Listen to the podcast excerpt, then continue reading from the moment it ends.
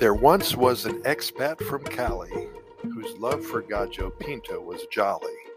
He ate it for breakfast, and then for lunch he'd request. For dinner, it was always his folly.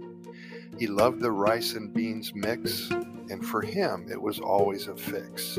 He couldn't resist, and on it he'd insist, even though it gave him the hiccups.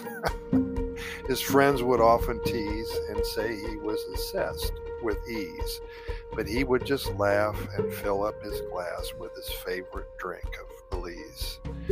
Now he's back in California, and his love for Gallo Pinto, it's euphoria. He cooks it for his friends, and the love it never ends for the dish that's become his criteria. Gallo Pinto, as we all know, is a popular dish in Costa Rica because it's a source of national pride and traditional dish for the country. It is often served for breakfast or dinner and is a staple in most households. The dish is made of white rice and black beans and is seasoned with coriander, peppers, and spices. Additionally, there's a legend associated with this dish where a large gathering was served a mix of rice and beans instead of chicken, which is where the dish gets its name, spotted rooster, gallo pinto in Spanish. Costa Rica also holds the record for the largest batch of gallo pinto made in 2009, feeding over 50,000 people, which is a testament to the popularity of gallo pinto.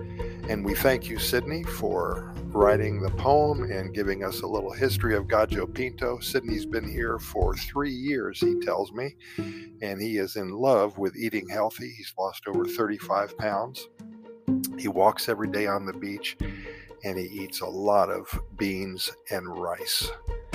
Thank you, sir. We appreciate it. And uh, for any of you who want to share your stories, your poems, your adventures, please send them to our email address at Costa Rica Good News at gmail.com. That's Costa Rica Good News at gmail.com. And we will share your stories, your poems, and your adventures with all of our over 406,000 readers and listeners.